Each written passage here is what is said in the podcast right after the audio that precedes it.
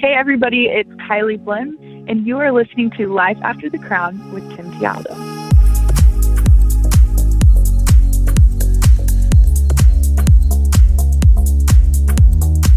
Hey, everybody, my name is Tim Tialdo, and welcome to season two of the Life After the Crown podcast. Now, if you haven't had a chance to listen to any of the previous episodes, I do encourage you to go back and listen because there are many valuable interviews that you will definitely gain some wisdom from. Now, for those of you who are just tuning in for the first time, welcome and thanks for checking us out. Each episode of Life After the Crown, I interview former pageant contestants, title holders, and women of influence who share advice and stories on how to help you succeed in the world of pageants, but more importantly, how you can flourish in the professional world once your pageant journey comes to an end. As always, I appreciate you taking the time to download this podcast. I do value your time, and I'm glad you're here listening. So let's get started. My guest today is an entrepreneur, author, and speaker who finished top 10 this year and also won the People's Choice Award at the Miss Oklahoma USA 2020 pageant. She is the founder of the women's athleisure wear line Beyond Athletica and the 2019 recipient of a Bronze Stevie for Young Female Entrepreneur of the Year. She also published her first book called Who You Are is a Fact last February, where it was an Amazon bestseller. She is certainly paving a path to success. I'm excited to have her on today. Kylie Blem, welcome to the show. Thanks for coming on. Hi, thank you. Thank you so much for having me. Yeah, so we were just talking a little bit before the podcast here. So you've been in pageantry. This was your second pageant that you competed in. Um, kind of talk about where second pageantry pageant. started for you. Yeah, I had a lot of mentors, friends of mine that were former Miss Oklahoma USA title holders. And I myself had always thought that I wanted to do something like that, but I kind of had that same preconceived notion that everyone else has. If you didn't grow up doing it, then you probably can't do it the older you get. Mm-hmm. And so um, I held myself back from pursuing that for a long time. And after a while, I felt like God put it on my heart to pursue that. And as soon as I started asking more questions and getting a little bit more involved with the title holders that I had known previously, I decided that I was going to give it a shot. What's your experience been like so far? It's it's truly um, changed my life, and I don't say that lightly because the person that I was before doing pageantry was not at all as confident, um, not as forward, not someone that took action as fast as I do now. I mean, as a matter of fact, like I wouldn't be the business owner. I wouldn't probably even have my business if I would have never stepped into pageantry. It gave me confidence it taught me more life skills in the preparation for the pageant than I've ever learned outside of it. So it's been a great experience. And I think that's what's interesting about your journey that's, I would say, different from a majority of the pageant world because most girls or women are not going through pageantry right now building a business you know most of them are looking forward to when i'm done and when i graduate etc or yeah. when i get married uh, then i'm going to do this and then they're going to take what they learned in the pageantry world and apply it you literally get the benefit of applying it directly in the moment to what you're doing. So when you were thinking about starting a business, um, you know, the confidence aspect obviously was a big part of that. But anything else that you've taken from pageantry yeah. that you've been literally able to directly apply to entrepreneurship and building a business? You know, when it comes down to pageantry, I ask myself, what, what in my opinion makes a great title holder? And one of the first things that came to my mind was someone that's well spoken and has a message. And so because of that, I would say that it was kind of like killing two birds in one stone. I was able to find out what my message was and become a better speaker and writer. And I, and from what I learned in pageantry through coaching and then also what I'm learning in business, I was able to cross both roads and apply things like that. So this year, you top 10 People's Choice Award winner. Congratulations on that. Um, are you going to continue to do this? You, you're going to, you're going to keep going? I don't think the dream is over for me yet, but um, after I left this year, the girl that won Miss Oklahoma USA is a very good friend of mine. I was thrilled that she won and will continue the lineage of that program. But I think my business point this year that it really, really, really needs my attention. And um, we have a lot of new things happening. And so I don't know that it'll be in the books for me as of 2021 but I don't think it's over. I I know that I have nothing but time. I have quite a few year, years before I age out of the process. Yeah, how so. old are you right now? I'm 22. Oh gosh, yeah, you're you you got hell, you got six years. You're in good shape. No problem there. Well, hey, look, a while. the the one big reason that I brought you on, um, you know, as we talked about, is uh, you are an entrepreneur in your young twenties. Okay, this is not typical, Yeah. and you know, I think the more and more that technology increases and the ability to work from home and all these other things that are happening in society today, a lot more people are thinking about becoming an entrepreneur, owning their own business, starting their own business, whatever that may be.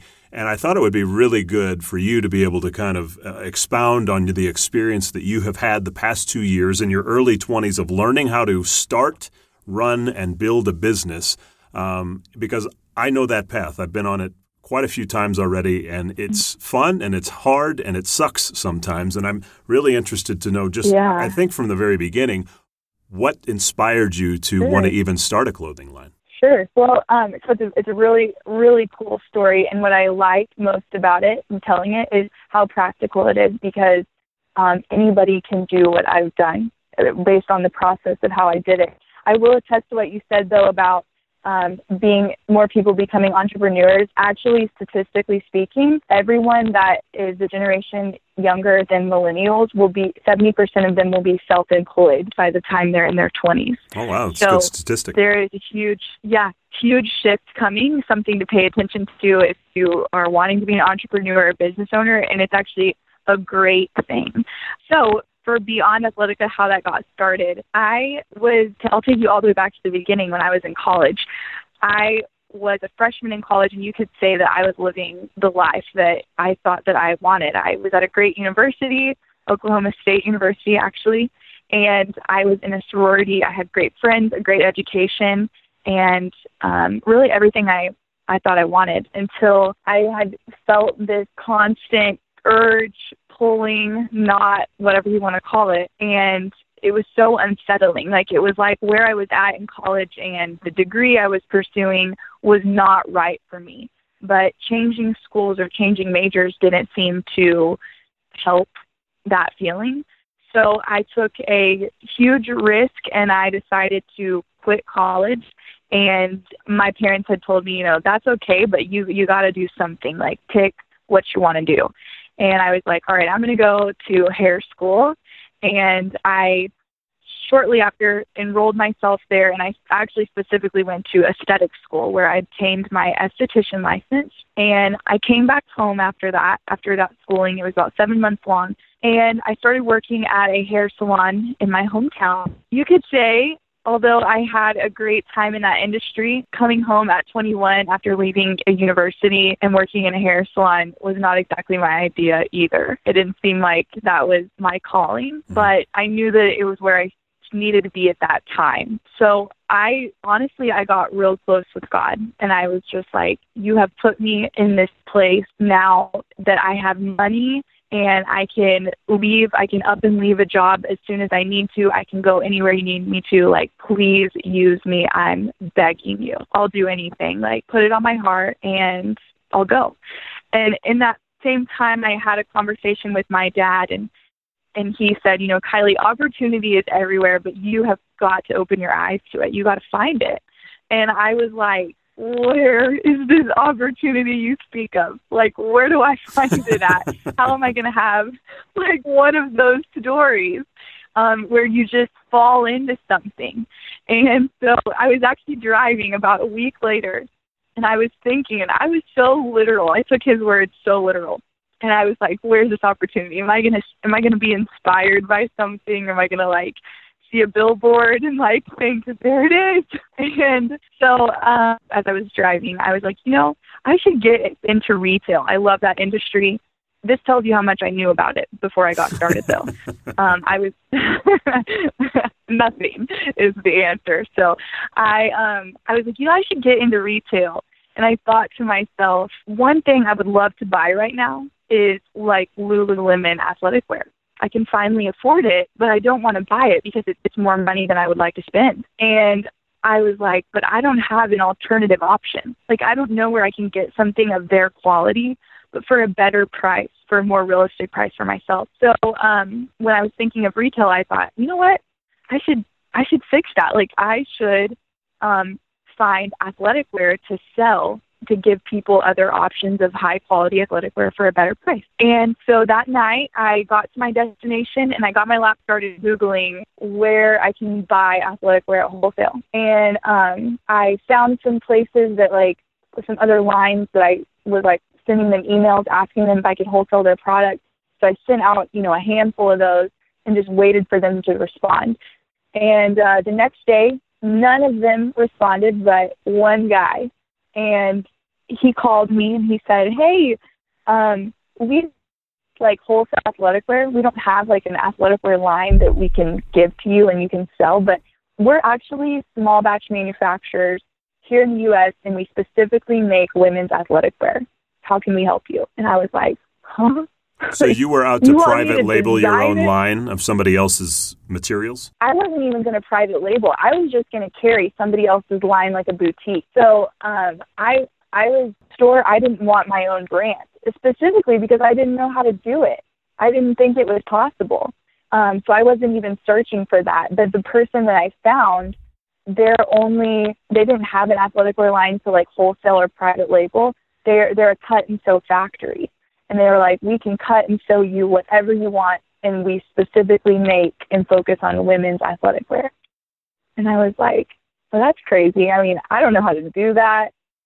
Um, and, and it's what like it's like a small, it's like a minimum, a small minimum, like three hundred. They're like, no, no, no, like twelve. I was oh like, my gosh! 12? Yeah, now that's wow. Yeah, that's that's crazy, right? So I said, okay, um, yeah, I'm I'm actually I'm going to see what we can do. Uh, how do I design? And he, you know, there's a whole other language. Like I said, I didn't know before, but it just took me like hearing some no's or hearing some yeses to get me in the direction and educated on that specific industry. And that's kind of how I've looked at this entire journey. Whenever you want to talk about business and starting your own business and what's next, and you're diving into an industry that you don't know anything about, I think the best approach is scaling it down to immediately to take immediate action and figure out a yes or a no to put you on the path to get you to where you need to go. No, that totally makes sense. And I think, you know, what you talked about with I, you know what a lot of people have done, at least in the past decade, just because of you know where the economy has been, um, not only nationally but globally, is that um, people will take uh, uh take a site like Alibaba, they'll find the whole there's a back end wholesale site where people will go do what you're talking about. They'll go take um, and they'll buy. You know, somebody will sell a minimum of 300 pairs of this specific uh, legging, and then they can private label it when they get it themselves, and then they can put the markup and the margins on it, so they can buy leggings for 15 bucks and sell them for 80 in this instance as an example. And I, I think you know now you're seeing that more domestically, where you're trying to do you know, maybe made in the USA and, and you know, keep things here for to make jobs for people. But I guess walk me through after coming up with that thought process of okay, this is what I'm going to do, yeah, and it is is possible. Talk to me about the process of taking it from idea and uh, okay, I found a place where I can actually source from to now building a brand and figuring out how you're going to do this. Yeah. Oh gosh. So um, actually, as soon as I got off the phone with my new manufacturer, I called a friend of mine, and she, I told her, I said, "Hey, um, I think I'm going to have like an athletic wear line. What do you think?" And her response is, she's my best friend. She's still my best friend, even after saying this. But she said, "Kylie, you know, what makes you think you're going to be like different or better than Lululemon. Like why like why was somebody dominating? And I I didn't have a response for her. I just I had not thought about that. And that is what opened my eyes to how important branding is and kind of my next few steps in the business process. So to continue on how I started to build the brand, it was in my best interest I felt like to first just dive into like what would be my warm market. I think whenever you come up with business ideas, this isn't my first business, it's actually my second. And the first time around, I made the mistake of feeling like I needed to be like the big guys, the guys that have been doing this for so long. And I forgot about the people who already know me and support me and want to hear what I have to say or want to buy the product that I put in front of them. And so I decided the best thing that I can do for this business, even respond to the product, what their what their feedback is, is go directly to my warm market. And my warm market was at the time the women that I worked with every single day that came to me as clients in my hair salon, the people that I had grown on my network on Facebook and Instagram, and just showed them like, hey, there's pretty cool new athletic wear line. I created it, and of course, they loved the story. And over time, I realized that the story is what sells best. I think everybody is looking for a story. Everybody's looking for how practical and how they can relate. And mine just happened to be a really relatable story, and they have responded best to that. So as soon as I developed this this concept, had the product, we were like in our first month. I was planning on writing a book, and so I went to a speaking and writing conference. And while I was there, I met that same place for a marketing conference and they sat me down and talked to me a little bit about this and he said the most important thing you can ever do for your brand in this day and age is put yourself kylie in front of it and put the brand beyond athletica behind you and um, with all my experience now having a brick and mortar and online store and collaborating with other brands, having yourself as a brand and developing that and working on that is by far way more important than pushing your business brand. So, your story that you tell uh, as your brand story is what? Well, kind of like what I is kind of what I described before about how I even got started doing that. I think that most people are just fascinated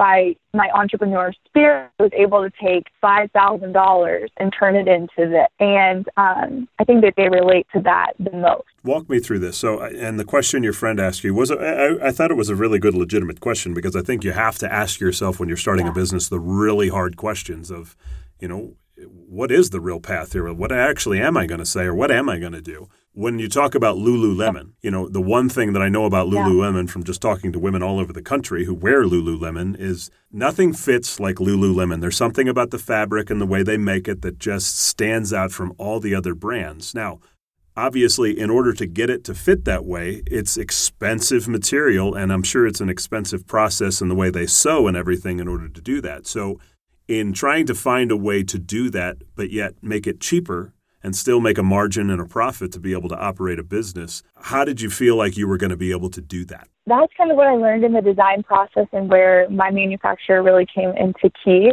I knew that I wanted a high quality product and a product similar to the fit and, and whatever, but because we have a small batch factory that we are able to develop a lot of our products through, we've actually figured out kind of our own way of finding like a fit that works better for our customer. As a matter of fact, like leggings are our best seller. I have sold hundreds of pairs of leggings. I mean, like probably at this point, a thousand pairs of leggings in the last two years, and we have never had one single pair returned. And that that come, kind of comes down to the dynamics of cut and sew and the the textile they're using and the thread count and the thread weight. So I could dive into that, but most importantly, when it comes down to like how the question that my friend asked, like, how are you going to be different than them? I think a product is a product, first of all, especially in retail. There is thousands of patterns and fabrics and ways that you could go about. Most importantly, what makes us different than Lululemon is myself. And that's kind of what I was attesting to about making Kylie the brand versus Beyond Athletica the brand. So when you shop with me, you feel that personal connection that you don't get when you work with a corporate sized company like Lululemon. You're you're not going to meet their owner firsthand. You're not going to know that like he may or may not have designed this or how much he put into the product that you're spending. Yet when you're shopping with my product, you're getting firsthand knowledge with me as the buyer. You're getting firsthand knowledge of like how the process is made, and it cuts out kind of the middleman. And I think my buyers and customers love that they feel so included in the process and what they're buying. It has made us different. Okay, very good. So uh, here's what I want to do. I want to get into now the, the guts and the grind of the business because I think that's the st- the part that nobody ever likes to talk about, you, know, you and me included. But you, know, you, you you find out what your idea is. Then you find out where can I source the stuff from. Then you've got your factory and your processes and you've built your brand and you've got a story. Okay, so you now have a official business set up. Now, it's how do we grow and build a business and actually make money? Let's talk about the daily grind. What is it like right now running yeah. a business, and what are you doing on a daily basis? What is it like right now when you're year two into a business? Reality is that you spend about 60 hours a week working for no pay. So um, I had not taken a single dollar from that business to pay myself in any way, shape, or form. And that is one I'm so thankful somebody told me that before I got started. Like, do not expect, and you probably shouldn't pay yourself. There will be a time, but it will be years from now. So I think setting your expectations before you start a business and knowing that, like, potentially I will put in so much more time and effort and heart into this than I will ever be paid back in cash. So I devote, you know, most of my week to this business and I don't get any form of compensation back other than just fulfillment of, of what I do, which honestly goes a long way and it's proven to me over the last two years that I love retail and I love people and I love being a business owner because for all the stuff that you have to go through without getting paid to do this, you have to love it or you're going to get to those points where you're like, why am I doing this? This doesn't make sense. I feel stupid for taking this direction. There, so many things go through your head. I'm sure you understand as a business owner what that, all those things that come and go. I, I do, and I'm I'm just gonna I'll use a perfect example just to kind of you know tie our stories together a little bit. Um, I have another business uh, with a friend. Uh, we own a ho- organic healthy meal delivery business out of uh, St. Louis, Missouri. Um, we are in our fifth year. We just finished our fifth year um, for the first time getting to you know right around a million dollars in revenue. We still haven't paid ourselves, and we're five years in. Yeah, and we know the yeah. potential of it and where it can go. But I, you know, I have another buddy who's um, I, I think he's his business is worth like five hundred million dollars now, and he taught me that you know that everything you make, you pretty much reinvest into building into the business until you can get it to a point where you can take money in a situation where your margins are comfortable enough that you're not taking away from your employees, you're not taking away from the growth of your business or the ability to, you know, invest into resources that would help grow it, you know, as you move forward. So that is the tough part and I don't think anybody likes to hear that and they're like, "Well, that sucks. I don't think I want to do that." But at the same time, that's why starting a business has to be more than just an idea and I want to make money. It's got to be a passion because if you don't have that passion, those 60 to 80, 100 hour weeks that you're doing, like you talked about, you're not going to make it. I mean, you're going to get in a year in and be For like, sure. I'm, I'm quitting. I'm done. For sure. I think one of the most important and valuable lessons I've learned is to I, I've always learned and I learned this through network marketing, like you don't want to reinvent the wheel house and you always want to make things duplicatable. And I knew that in a business. If I wanted a scale business that I don't have to spend, you know, hours of my time at, then it needs to be something that can be duplicatable without me there. And I think I've done a good job of making sure that my business runs without me. As a matter of fact, if your business doesn't run without you, it's not a business, it's a big job. So my business does in fact run without me um, being there all the time. As a matter of fact, I don't spend, but like maybe I work in the store one day a week at this point, which was not the case when I first opened.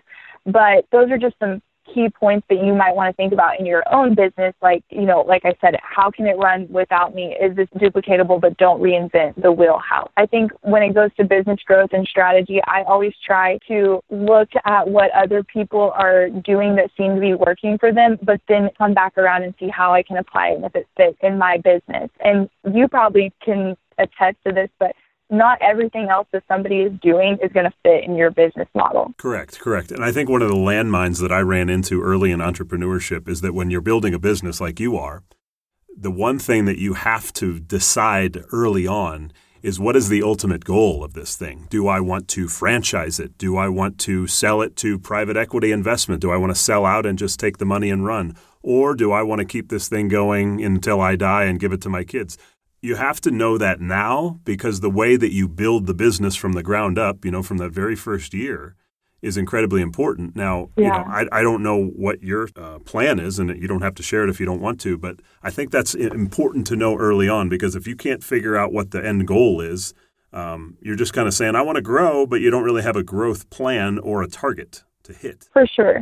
I mean, I think I actually, and I try to set I think this might be backwards from what a lot of people would say, but I try to set my goals low as in like what what's in reach for me right now and I like gut it out to whatever that is. For for beyond you could look at it and say like, oh well then are you trying to scale and go to ten locations in the next ten years? If you would have asked me that a year ago, I probably would have said yes. But now that I've had some time in the industry to realize how my business is growing and what people respond to best and what the market is, I'm to, I've changed my mind. I don't know that I want more storefronts for my business because we have better opportunity doing things in another way. So um, when it comes to set like goal setting or targeting, I've always thought of like what's reasonable for me to do right now that is not something that I can that I'm capable of at the moment, but like that I can get to. So at first it was like just grow your online business. And then second it was like open a storefront. And then third, not something I can speak of at the moment. But if I would have thought to myself, you know, grow this to potentially sell it out, I don't know that I would have made the right decisions along the way just because the market has changed. The retail market at least changes very quickly the industry does. It turns over seasonally, yeah, and, and it always looks different. Well, and I think with the prevalence of Amazon and just everything that's going on online and how much you can get delivered to your door day of or the day after or even two day shipping, you have to look at what you're selling and understand if that is something that can be duplicated by a, you know, AKA an Amazon. Now, the businesses that. I own, my wife and I own a salon here in, in Denver. Um, she's a hair extension specialist, so mm-hmm. she does hair extensions. And then, you know, we've got the, the meal delivery business. Those are two things that I know that cannot be on Amazon or be duplicated by Amazon because they're service based businesses yeah. that have a unique property to them. Now, if I sell clothes, or if I sell items that you can, you know, supplements or anything that you can go on Amazon and get, that's a scary path to take because retail has really been killed by Amazon. I mean, it's not dead, but it's certainly not looking good. I mean, you can look, drive all over the country and see the empty strip malls all over the place. That's a result of just online technology being able to ship it to you. So I, I, think as you grow, you're probably dealing with that right now. Like, wh- how do I want to scale and grow my business at this point? Yeah. Well, so for me, like, you know, people say that quite a bit. There, because of online retail shopping industry has has taken a dip. I believe that it's taken a dip, but just with anything, when something new comes out, what the old was takes a dip until the new thing evens out, and then it goes back to to normal. And I think our economy is kind of in that state where online is really, really popular and everyone's trying to figure out how they can get through all the noise online and reach that customer the way that they used to um, having a storefront, like a brick and mortar. And so I believe as, you know, the next few years come along, online will level out as well as in store. And in store, you're just going to have to take a different approach. My approach at the beginning of having a brick and mortar is not the same as, as it is now. I'm learning that with the new generation and my ideal and likely buyer, they love experience and they want experience and that's what they talk about. They talk about the clothes, but they it's because they had an experience. So for me, I had to be adaptable and I had to transition and I had to recognize and admit what my circumstances are. And in my opinion, that's what I would call the middle of a business of understanding that what you thought was going to happen didn't happen. And these are your circumstances because of this. And how are you going to continue to grow your business because of it? So for me we have a 2200 square foot building. It's massive. It's way bigger than what we actually need but it was in the location that i wanted. Well i couldn't fill 2200 square feet of inventory. I mean every 800 square feet of inventory is about $15,000 worth. So that's a lot of money. Yep. And yeah, yeah. So I decided I'm going to divide off um, about 800 square foot and turn this into a studio of something of some sort that I can can get people in the store and talking about. And it has taken try after try to where we are finally a year later gotten something that's routine down. Kind of a little marketing tactic of mine, but we do one dollar yoga. So we get a lot of people coming in. I mean, the the fir- very first time we ever had it, there was like 25 people, and only about 10 to 15 can fit comfortably in this room. So they were overflowed out into the store taking a yoga class for a dollar.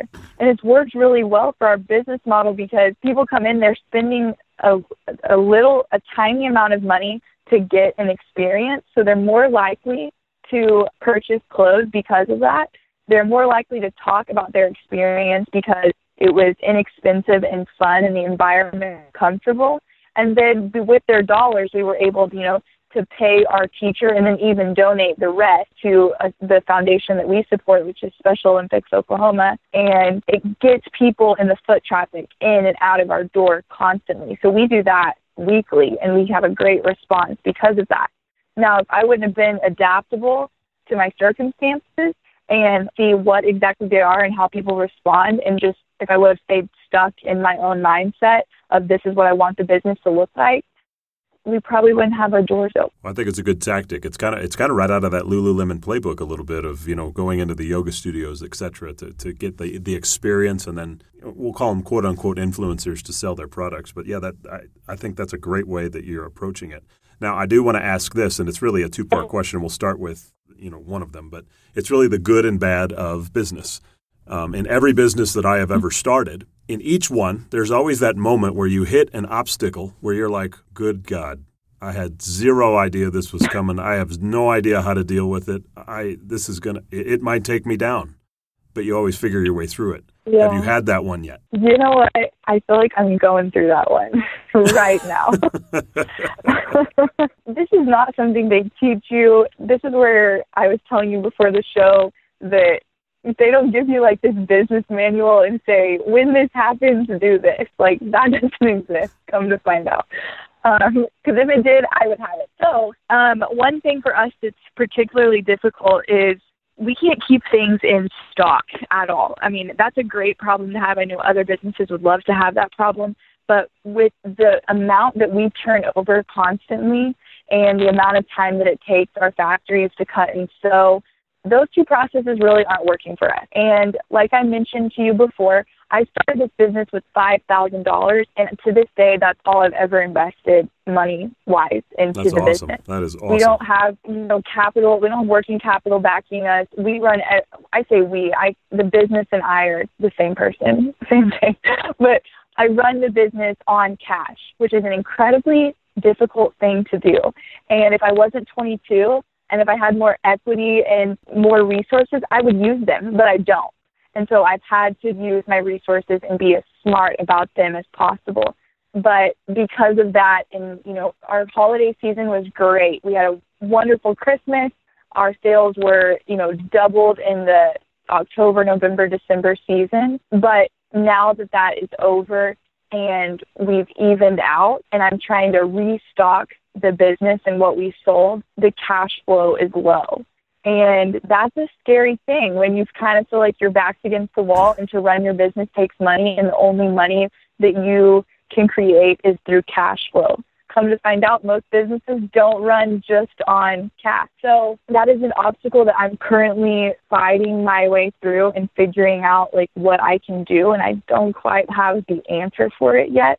But to say that it is stressful would be an understatement. Well, it, let me let me tell you why that that situation that you're in is a good thing. It sucks right now and it hurts and it's stressful. You probably lose sleep every night. I, I get it. I, have been there. Yeah. But, but this is the reason why show this is the reason why shows like Shark Tank are, are incredibly popular is because when people get into those situations, they want the easy way out. Where can I get more money? How can I get free money or, or et cetera? You know, they're looking for how but what will happen is if you get through this with the discipline of running on cash and figuring out a way to run on cash in a way that works for you, mm-hmm. you're going to be so excited in five years when your business is debt free, your sales are killing it, and your profit margins are high, and that money's going, you know, a lot of it back to you. You know, you now you're doing really well. You know, that's yeah. the dream of an entrepreneur is I want to make a lot of money myself and not answer to anybody one day. Well, that will come but you can't do it without yeah. going through this part of it. And I'm happy that you're going through it. Not that I love that you're not lo- you're probably losing sleep, but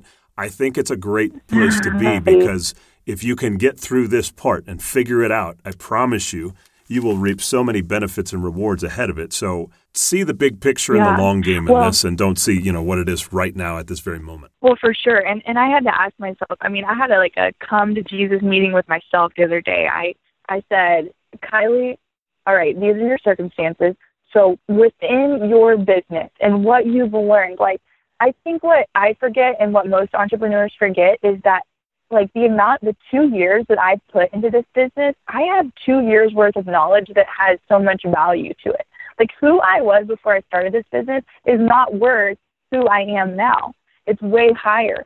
So I have better resources, I have a bigger network and and it might not be liquid like cash is, but I can apply that. And so I asked myself, with the resources that you have and what you know today and what you're capable of, what can you do that makes money that you don't have to spend money? And I know that's like kind of like a subjective question. Like everyone's like, well, yeah, how can I make money without spending money? But I had to like really be specific about that and say, am I looking at my business the, the right way? And what I realized is as an entrepreneur and as a business owner, you can see your business so linear. Like I only saw my business as I have to design the product, I have to buy the product, then I have to put it in the store, then I have to market it, and then I have to sell it. And then I get the money that I invested five steps ago back just to reinvest and do all over again. And that's obviously the continual process that we're on, but it's not the only thing that we can do. And because I asked myself that, that question, I actually took a very important phone call with a huge company today about how I can help them knowing what I know about my business. And that will make me money without spending money. It, it makes me money just based on my resources and my knowledge. So that was just a very important thing for me to ask myself and to, to realize that like you, when your back's against the wall or even when your back's not against the wall, how are you thinking outside of the the box like i'm always checking myself like are you are you conditioned have you conditioned your mind to think only one way like are you thinking of your business in a linear way like what are you not seeing and because i create that curiosity in myself i think that's how i'm always able to kind of stay on top of whatever the next trend is. Well, now that we've talked about, you know, what's what's been the hard part as you've gone through this, you know, 2 years now, what's been the best part of, you know, oh, being gosh. an entrepreneur starting your business? Uh, two things come to mind. And um, one thing personally is just the fact that like I can take, you know, a few hours out of my day to have conversations like this and I don't have anybody telling me what I need to be doing. Uh, I know that in this world, we're all kind of climbing a ladder, hoping to have disposable income at one point to kind of live the life that we want to create. And I feel like even though I go through the middle and the crap of what it takes to run a business, I am climbing my own ladder in a sense that like every effort that I take is just adding more and more equity to like my life in the long run than somebody else's.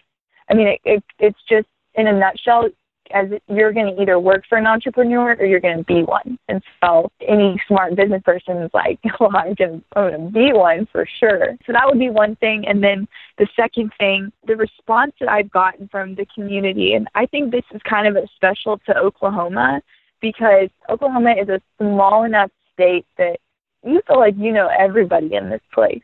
And they're so genuine and so down to earth and they respond really well and they love the entrepreneurial spirit. And so having a storefront and as I'm working in there, there's been a few instances where women have came in and they brought their daughters in and I've had the opportunity to kind of share my story. They always ask me, Is this your business? And I'm like, Yes it is and they're amazed because they can tell just by looking at me that I'm not very old. I get to share with them that I wrote um, a book and I actually give away my book for free in store. And so I've gotten a lot of feedback from these parents and even some of these girls handwriting me letters telling me just how much of an impact that I've had on them. And that is the part that like money can't buy.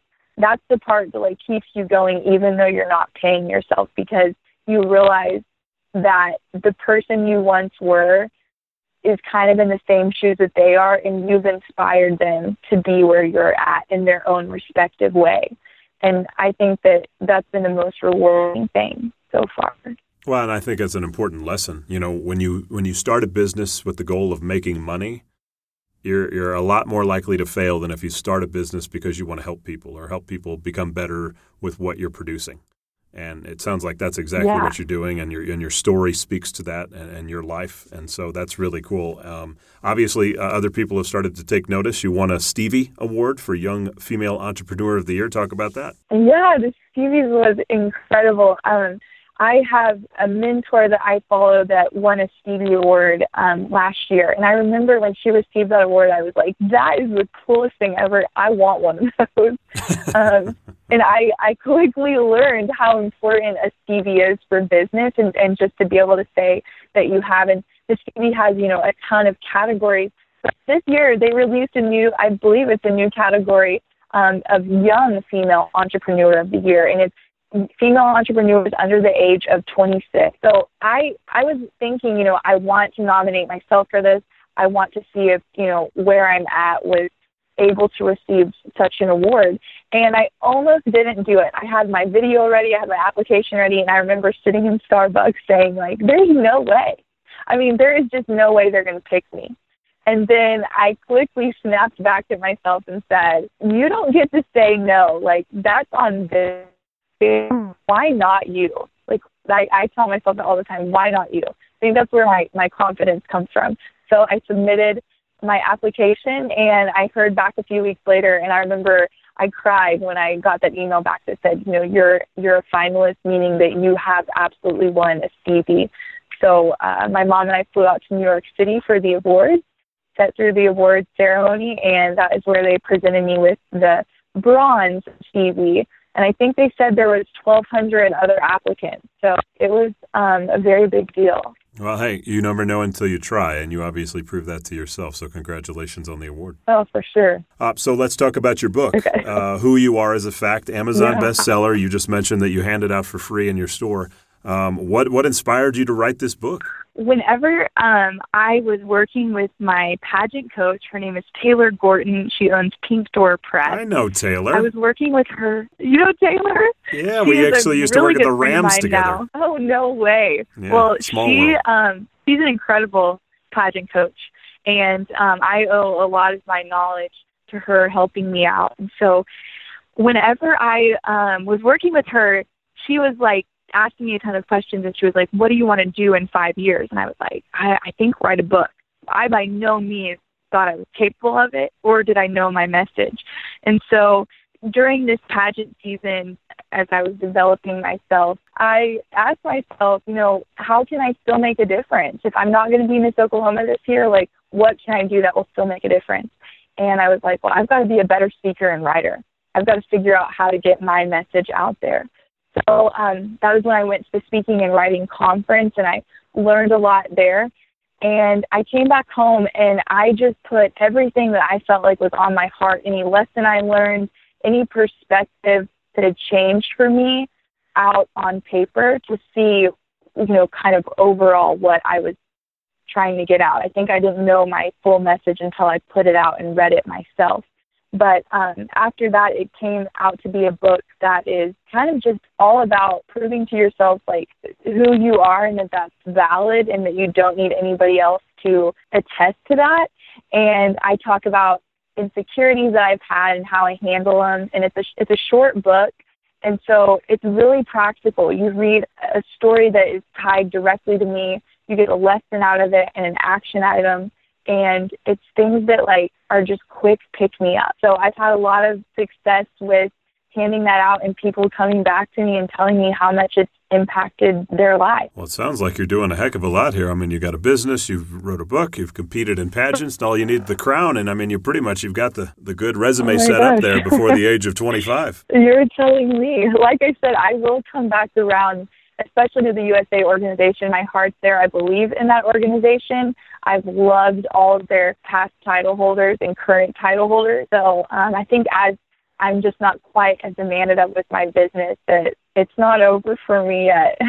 Okay, very good. Well, hey, can we do our uh, 10 get to know Kylee questions? yeah, for sure. All right, so here we go. 10 of them, real quick. Uh, these are totally for fun. These are not serious questions, as you'll hear.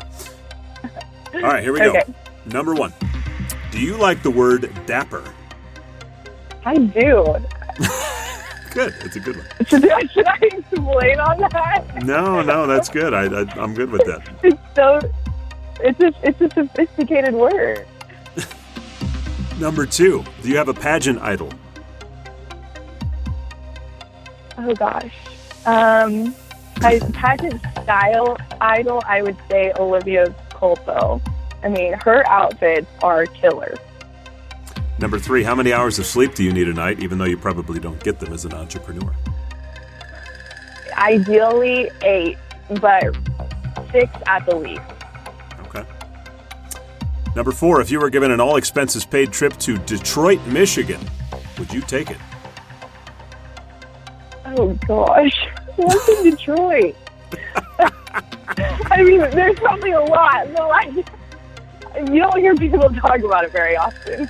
That's the point. At least people from Oklahoma. Yes, I would though. I would broaden my horizons. There you go. Number five, what's your favorite carnival food? Um, a funnel cake. A funnel cake for sure. There you go. That's a popular one. Number six, when you fly on a plane, do you wear a neck pillow? No, I tried that one time. That thing doesn't help and is a hassle to carry around. I agree. I don't think it helps at all. It actually hurts my neck when I wear one. Yeah, it doesn't help me sleep whatsoever. Number seven, on a scale of one to 10, how much do you enjoy garlic? Well, I put garlic on everything. Are you Italian? I might as well be, but I love Italian food. Uh, number eight, what's your middle name? Rachele. Rachele. Spell it. R A C H E L E. Got it. Kylee Rachele. Number nine, what inspires you? Um, Sara Blakely. I, I don't obviously know her personally, but if you listen to her story and how she started Spanx on the podcast, how it's made, uh, it's a very cool, tenacious story. And so I keep that one tucked in the back of my head whenever I need some inspiration. Number 10, name one of your bucket list items. Mm, to go skydiving. I've always said I'm not afraid of uh, heights, but I, I don't know. That's a super popular one. Okay. I'm, I'm in agreement on that one. That one's on my list too. All right, that's the 10 questions. You're off the hook. Congratulations. Good job. Ooh, thank you. Thank you so much. Well, this has been a really, really cool conversation because I think we've opened the eyes probably of a, a lot of the listeners just on starting a business, what it's actually like to go through, you know, some of the aspects that you've been going through in your first couple of years. And obviously, you're doing it in your early 20s, which is not normal. So uh, keep up the great work. Yeah. Um, uh, we're all excited to watch the, uh, the growth and success of it. And uh, we're always here to help you if you need anything. Yeah, well, I appreciate it, and thanks for all your advice and um, just relating to me where I'm at. That that's one of the hardest things to find is how can I relate to other. There's not many other business owners. I think people think that it's so popular that everyone owns a business, and and they don't because whenever you're actually in the middle of it, you don't see that. So um, I appreciate all your advice. Well, you're sure. better than me. Let me tell you, at 22, I would have been a disaster of a business owner. I would have not known a Oh, thing. gosh. So uh, you are way, way ahead of me, and, and no doubt are going to be successful as you as you continue to grow here. Well, thank you, thank you for sure. Thanks for listening to today's episode, everybody, and to Kylee Blehm for her time. Now, if you want to follow Kylee's journey, you can follow her Instagram pages. She's got two of them. At Kylee R. Blehm, that's K Y L E E R B L E H M, or at Beyond Ath, that's B E Y O N D A T H. Hope you enjoyed the podcast. If you wouldn't mind, please subscribe. You can do so on Spotify, iTunes, the podcast app, Google Play, and YouTube, or you can just go to lifeafterthecrown.com. And for weekly podcast updates, just follow me on Instagram at Tim Tialdo. Until next time, remember the words of Galatians 6:10. Therefore, whenever we have the opportunity, we should do good to everyone, especially to those in the family of faith. Talk to you next week, everybody.